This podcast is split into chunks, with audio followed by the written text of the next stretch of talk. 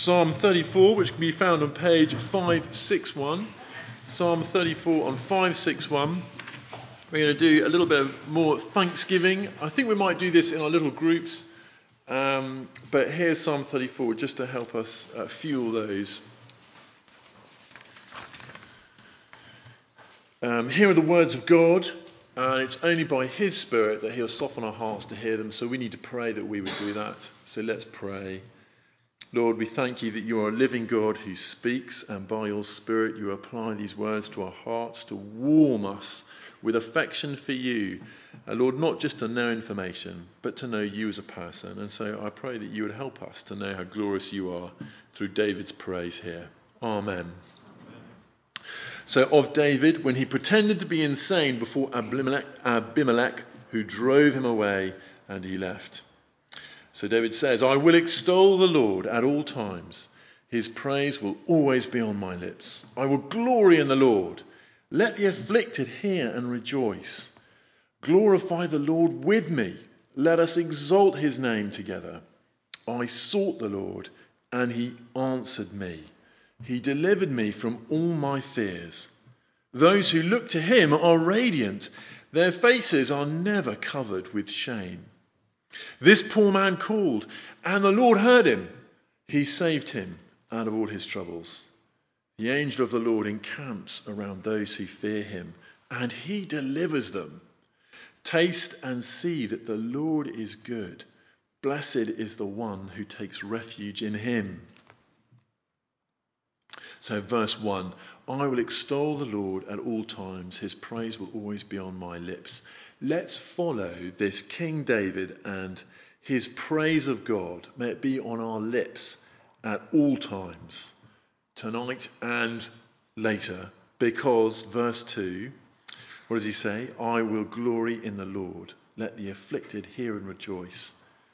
The afflicted, those who are oppressed, those who are weighed down, those who are burdened, they need to hear of the Lord's goodness. They need to be reminded.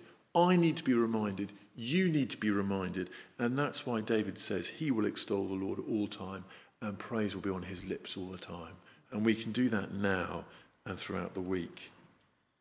Verse 3 is the appeal, isn't it? Glorify the Lord with me. Let us exalt his name together. It's something that we do together. Do not remain silent. Do not remain as an individual on your own, but come together and let's exalt the Lord. That means outdo each other in making the Lord great. How big can you make God? How loving can you make God? How wonderful can you make God? Do that with your lips together. And let's do that now and all the way through the week. And then he gives us in verse 4 particularly how, doesn't he? He says in verse 4 uh, I sought the Lord, and he answered me. He delivered me from all my fears. Do you see? We exalt the Lord because he has answered our prayers. He's answered David's prayers and rescued David. Uh, how has he saved us? He saved us from God's wrath by Jesus' blood. But he's heard our prayers as we've cried out to him in lots of other ways as well. How has he given us peace in times of fear uh, through his, uh, his Lord? Uh, verse 6, do you see this? The poor man called, and the Lord heard him he saved him out of all his troubles. Let's do verse 6. Let's testify, bear witness to each other about those moments when we were at the end of our tether, perhaps beyond the end of our tether, beyond our control, in over our head, underneath the waves. But the Lord delivered us. Let's share those stories tonight and let them be on our lips wherever we are in the world. Let's do verse 6.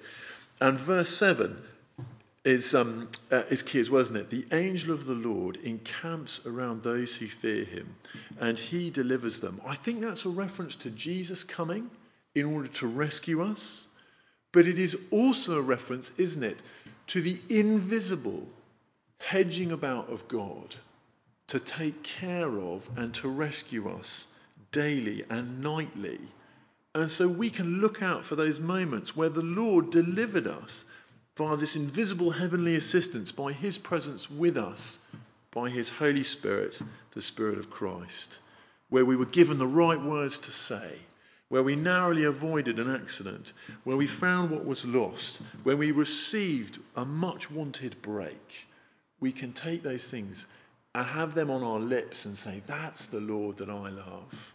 Extol him, praise him with me. Let's call one another, uh, verse 8 Taste and see that the Lord is good. Blessed is the one who takes refuge in him. Let's taste and see the Lord is good.